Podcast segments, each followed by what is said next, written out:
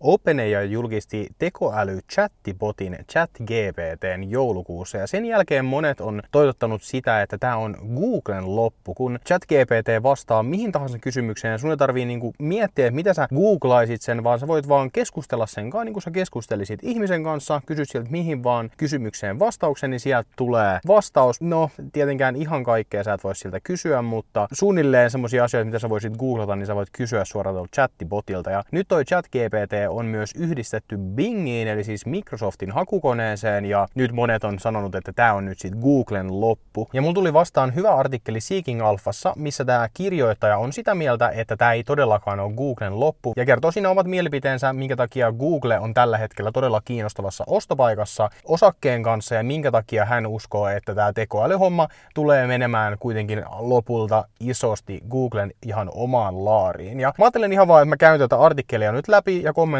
mun omia ajatuksia. Ja tosiaan tämä artikkeli löytyy Seeking Alpha-nimisestä palvelusta, mitä mä itse on tilannut viime syksystä alkaen tota niiden premium-tilausta. Siellä tulee tosi paljon hyviä artikkeleita just niihin sijoituskohteisiin, mitä sä itse seuraat, kun sä teet sinne sun oman portfolion. Ja mun linkin kautta tämän Seeking Alphan premium vuositilauksen saa hintaan 99 dollaria. Ja tää on ilmeisesti nyt vaan pari viikkoa, että sen saa 100 dollarilla ja siihen saa seitsemän päivän ilmaisen kokeilujakson. Ja sen jälkeen tuo ilmainen kokeilujakso lähtee taas pois. Eli jos nyt kiinnostaa kokeilla niin pistäkää nyt testiin. Tämän videon julkaisusta ainakin viikko tämä tarjous on vielä voimassa. Eli jos kiinnostaa, niin kurkkaa Seeing Alpha tuon descriptionista. Mutta tosiaan, tämän otsikko on Google Ignore the noise, its AI is three times larger than ChatGPT. Eli heti otsikossa kerrotaan, että kolme kertaa isompi on Googlen tekoäly kuin ChatGPT. Ja, ja tässähän nyt rauhoittelee sijoittajaa, että ennen kuin sä meet nyt myymään sun Google-osakkeet ja oot niin kuin kaikki muutkin tällä hetkellä sijoitusmaailmassa, niin ensimmäisenä Google on kehittänyt omaa tekoälyään vuosikymmeniä ja loi jopa ton Transformer AI-arkkitehtuurin, minkä päälle ChatGPT on rakennettu. Toisekseen hänen mielestään se virhe oli tosiaan todella pieni ja sitäkin käydään lisää myöhemmin tässä artikkelissa. Ja sitten tosiaan Googlen tämä tekoälymalli on kolme kertaa suurempi tai siinä on kolme kertaa enemmän parametreja. Ja tosiaan nyt joku voisi kysyä, että jos Googlen malli on kolme kertaa suurempi kuin tämä ChatGPT, niin minkä takia Googlen systeemi sitten teki tämmöisen virheen? Ja tässä kohtaa sitten analysoidaan tätä virhettä aika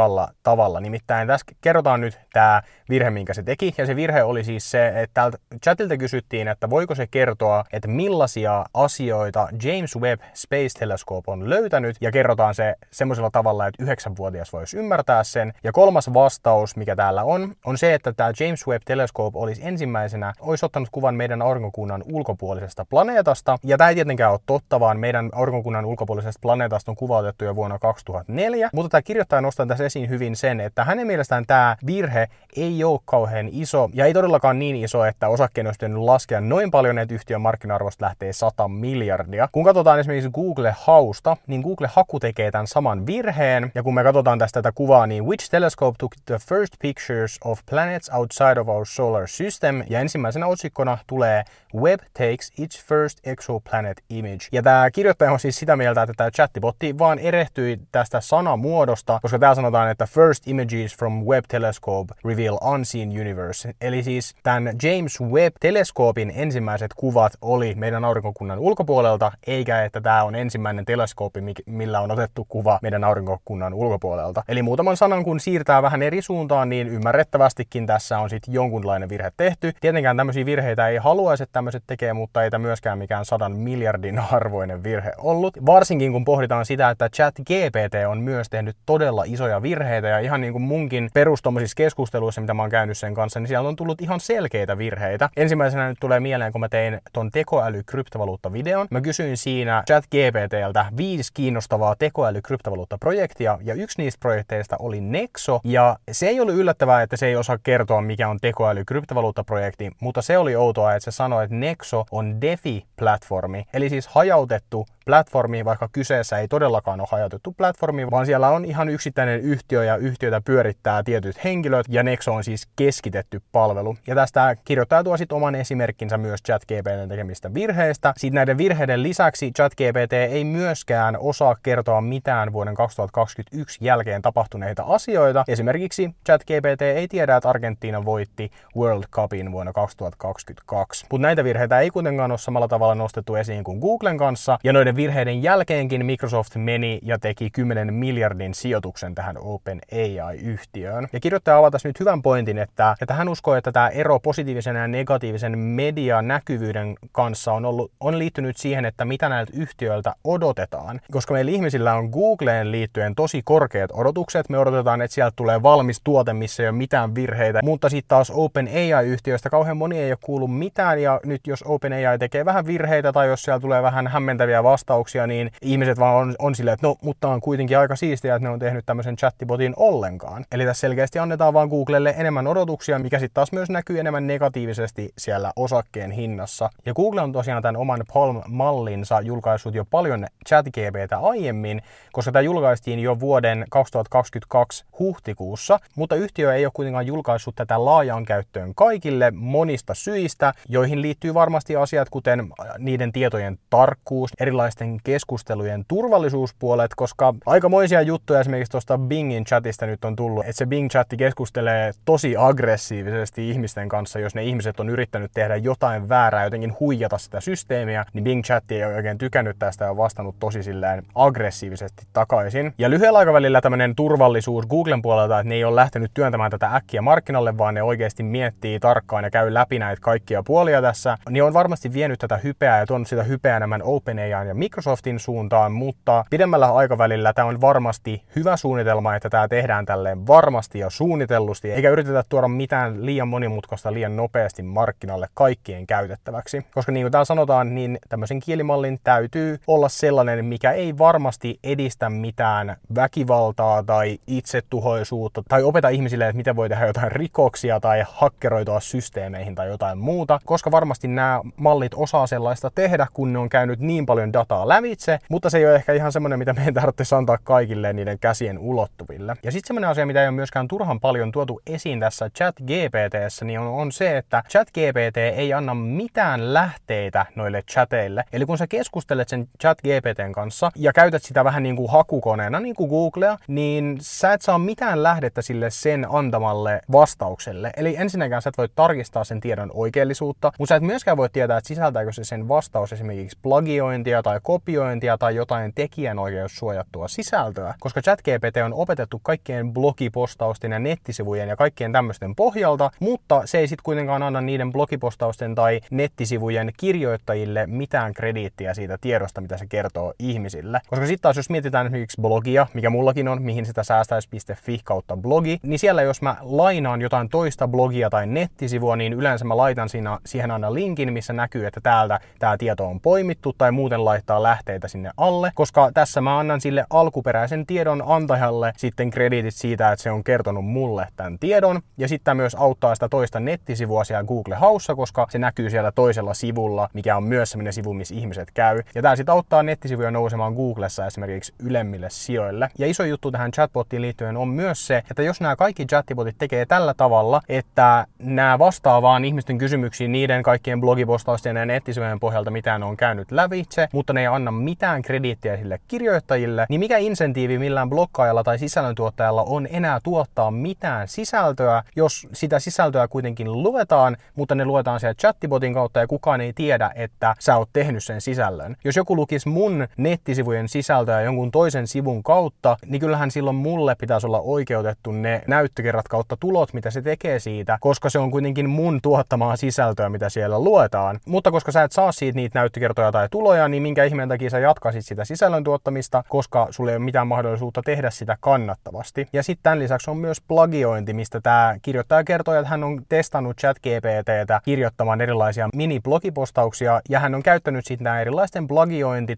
testisivujen kautta ja siellä on huomattu kopioimista. Ja nämä on varmasti semmoisia asioita, mitä tullaan korjailemaan tulevien vuosien aikana ja positiivinen tässä Googlella on se, että tämän yhtiön se pääjuttu, mitä Google tekee, on internet-haku. Ja tämä meinaa sitä, että Googlella on paljon paremmat mahdollisuudet oikeasti ohjata ihmisiä sinne alkuperäisen datan lähteelle ja just niin kuin antaa sitä krediittiä niille kirjoittajille ja sitä kautta pitää yllä sitä, että ne kirjoittajat myös haluaa tuottaa lisää kirjoituksia, koska kuitenkin se Googlen chatti myös ohjaa niitä sit sinne sivustolle eikä pelkästään pidä niitä siellä chatissa. Ja on tosi kiinnostavaa nähdä, että miten tämmöiset chatit tulee tulevina vuosina kehittymään. Ensinnäkin tuleeko ne olemaan maksullisia ja jos ne on maksullisia, niin tuleeko ne jakamaan jotenkin sitä tuloaan niille sisällöntuottajille, jonka dataa ne siellä chatissa käyttää. Esimerkiksi jos Google käyttää siellä chatissaan Wikipediasta otettuja artikkeleita tai käyttää siellä jostain jonkun blokkaajan sivulta otettuja tietoja ja ne saa siitä rahaa, kun ihmiset käyttää sitä ja siellä on mainoksia, niin aikooko ne jakaa tätä samalla tavalla kuin esimerkiksi YouTubesta jaetaan tai esimerkiksi sä voit laittaa sun nettisivuille Google-mainokset ja sä saat siitäkin itsellesi tuloa. Ja ehdottomasti jos jokin firma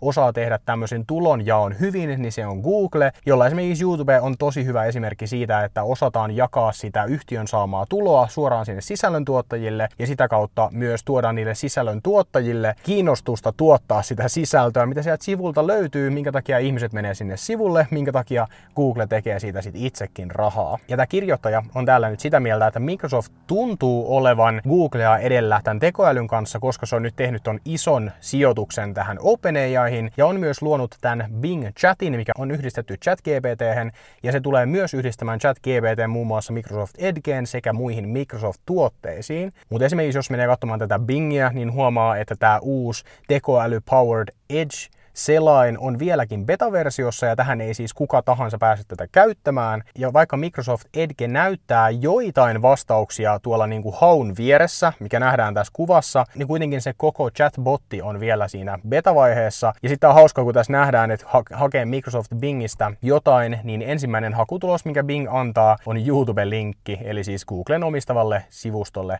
ohjaa myös Bing ensimmäisenä. Sitä kirjailija oli täällä vertailut Googlen sekä Bingin hakumääriä, miljardia ja viimeisen kolmen kuukauden aikana Googlen kautta nettisivuilla oli käyty 260 miljardia kertaa ja sitten taas Bingillä se oli 3,4 miljardia. Eli todella iso ero näissä lukemissa ja, ja tämä tilanne ei ole siis lähelläkään. Kiinnostavaa on kuitenkin nähdä, että miten paljon tämä tulee nousemaan tämä Bingin osuus nyt tässä helmikuussa, mutta koska tämä on vasta beta-vaiheessa, niin oletettavasti ei ihan hirveästi tule tämä vielä nousemaan kuitenkaan. Ja sitten tästä kirjoittaja käy läpi omia arvostuksiaan Google-osakkeelle ja no lyhyesti sanottuna hänen mielestään Googlen osake on tällä hetkellä kiinnostavassa ostopaikassa ja siellä taisi artikkelin alussa ollakin, että hänellä on ostosuositus tästä yhtiöstä. Ja muun muassa muutaman jutun mä oon tänne merkannut, että yksi asia mitä hän odottaa on jatkuva kasvu tuossa pilvipalvelussa eli Google Cloudissa. Ja sitten hän myös tässä odottaa, että Google tulee kehittämään tätä YouTube Shortsien mainospuolta, nimittäin nyt helmikuun alusta alkaen YouTube Shortsista on maksettu mainostuloja myös meille sisällön tuottajille, mutta arvatkaas kuinka paljon per tuhat näyttökertaa mä saan shorts-videosta. No mm, ruhtinaalliset kaksi eurosenttiä per tuhat näyttökertaa. Eli jos mulla on 10 000 näyttökerran shorts-video, niin mä saan siitä 20 senttiä itselleni. Mutta TikTok ei maksa mulle senttiäkään, eli tää on ainakin 2 senttiä parempi kuin TikTokissa. Ja oletettavasti tää tulee tosiaan kehittymään ajan kanssa, kunhan mainosbisnekset nyt ylipäätään taas lähtee kiihtymään jossain kohtaa. Tällä hetkellä mainosbisneksessä on aikamoinen kuoppa käynnissä, ja sitten taas myös se, että mainostajat näkee myös tämän potentiaalin näissä shorts-mainoksissa, koska tosiasiassa jos mietitään, niin mainostajathan siis tulee todella jäljessä näissä kaikissa trendeissä. Esimerkiksi ihan vielä vuosi sitten niin kaikki mainostajat oli silleen, no niin, tehdään yhteistyöt Instagramissa, kun samaan aikaan mä olin esimerkiksi TikTokissa jo silleen, että mulla tulee TikTokiin kymmeniä tuhansia, satoja tuhansia näyttökertoja videoihin, mutta sitten taas kukaan ei halunnut tehdä yhteistyötä TikTokissa, mitä mä en ymmärtänyt lainkaan, kun sitten taas Instagramissa niin samat näyttökerrat ja tämmöiset oli paljon pienempiä myös niillä isoilla sisällöntuottajilla Instagramissa näytöt oli paljon pienempiä kuin TikTokissa. Nyt sentään mainostajat on siirtynyt jo tekemään TikTok-yhteistyötä, mutta tulee menemään siis varmasti hetki ennen kuin mainostajat ymmärtää tuon mainostuksen kannattavuuden esimerkiksi tuolla Shorts feedissä, mikä nyt täältä YouTubestakin löytyy. Ja sitten tosiaan hänen omien ennustusten mukaan hän antaa Googlelle fair value 145 dollaria kautta osake ja tällä hetkellä, tai tässä artikkelin kirjoitushetkellä osake oli 95 dollaria osake, mikä meinaa sitä, että se on 34,6 prosenttia prosenttia aliarvostettu tämän kirjoittajan mielestä. Ja sitten iso homma myös, mitä mä itsekin olen seurannut, niin on se, että Alphabetin forward PE on 18,42, mikä on yli 30 prosenttia halvempi kuin viimeisen viiden vuoden keskiarvo. Ja tässä nähdäänkin, että aika vauhdilla viimeisen vuoden aikana Alphabetin PE-luku on tullut alaspäin. Sitten tässä lopussa hän myös keskustelee riskeistä, ja riski tällä hetkellä tietenkin on kilpailu, ja Microsoft on tällä hetkellä selkeästi osoittautumassa isoksi kilpailijaksi Googlelle. Ensinnäkin Edge-selain on tällä hetkellä nyt uudelleen syntymässä tämän Bing Chatin kautta ja sen lisäksi myös Microsoft on selkeästi menossa enemmän tuonne mainosalalle. Microsofthan teki ison diilin Netflixin kanssa mainoksista, kun Netflixiin tulee tai tuli Jenkeissä jo uusi halvempi tilausversio, missä on mainoksia. Sen lisäksi sä maksat pienen euromäärän kuukaudessa ja noin mainokset toimittaa Microsoft eikä esimerkiksi Google, mikä on sitten taas yksi maailman isoimmista mainosbisneksistä. Ja tämän lisäksi myös Microsoft Microsoft on Nvidian kanssa yhdessä kehittänyt ison tämmöisen language modelin, missä on 530 miljardia parametria, mikä on 10 miljardia parametria vähemmän kuin Googlella, eli ollaan todella lähellä tätä Googlen tekoälymallia. Mutta näistä language modeleista iso homma, mitä ei ole kauheasti puhuttu, on se, että ne maksaa todella paljon. Eli siis ton language modelin käyttäminen, jos sä puhut ChatGPTn kanssa, niin se maksaa per haku noin viisi kertaa enemmän kuin esimerkiksi perus Google-haun tekeminen. Ja voi olla, että OpenAI ChatGPTn käyttöön maksaa vielä enemmän, mutta varmaan siis ymmärrätte, minkä takia ne on jo tuonut siihen maksullisen version käytettäväksi ja on myös rajoittanut sitä ilmaisen version käyttämistä. Koska esimerkiksi jos Google Hauista puolet tehtäisiin tämmöisen language modelin kautta, niin se toisi Googlelle 6 miljardia lisää kustannuksia. Eli tämä ei todellakaan ole mikään pieni kustannusten nousu, jos tämmöisten chat-tekoälyjen käyttäminen lisääntyy. Mutta sitten kirjoittajan viimeiset pointit. Hänen mielestään ChatGPT on hyvä tuote ja OpenAI onnistuu tekemään tässä tosi hyvän launchauksen ja myös onnistuu keräämään tosi paljon käyttäjiä. Mutta Google on kuitenkin ollut tekoälyalalla pioneeri jo vuosikymmeniä ja kun pohditaan sitä, että tämä tullaan integroimaan hakukoneeseen, niin tämän kirjoittaja mielestään Googlella on tässä kohtaa Edge, mutta ei se selain, vaan semmoinen parempi kulma, mistä ne voi mennä tähän tilanteeseen ja onnistua tekemään tämän paremmin kuin kaikki muut. Ja sitten tässä lopussa hän myös sanoi, että hänen mielestään tällä hetkellä on siis vaan hyvä ostopaikka pitkäjänteisille sijoittajille. Mutta sellainen kiinnostava artikkeli käytiin läpi tällä kertaa. Tosiaan tässä oli mun mielestä paljon kiinnostavaa pointtia Deep Tech Insights kirjoittajalta ja olisi kiva kuulla myös teidän pohdintoja tästä aiheesta. Eli kertokaa tuolla kommenteissa teidän omia kommentteja tähän liittyen. Jos kiinnostaa Seeking Alphan tilaus, niin tosiaan nyt sinne saa sen seitsemän päivän päivän ilmaisen kokeilujakson ja vuoden tilauksen vaan hinta on 99 dollaria, normisti on yli 250 dollaria, eli hyvä tarjous ehdottomasti. Jos kiinnostaa, niin kurkkaa tuo descriptionista. Mutta sellainen video tällä kertaa, me nähdään ensi videossa tyypit.